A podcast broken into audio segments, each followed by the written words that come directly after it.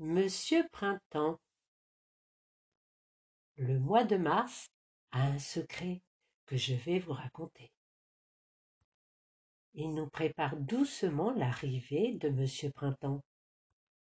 Monsieur Hiver n'est plus le roi. Dame Nature reprend ses droits.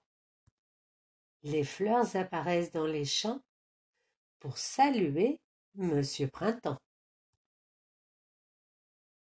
Printemps. Pour l'arrivée du printemps, rien de mieux qu'un joli chant. Il est gai, léger et entraînant. Nous l'apprenons en sifflotant, toujours heureux, toujours content. Et, dans le ciel bleu piqueté de blanc, 1000 hirondelles planent au vent pour célébrer ce grand moment sous l'œil amusé des enfants.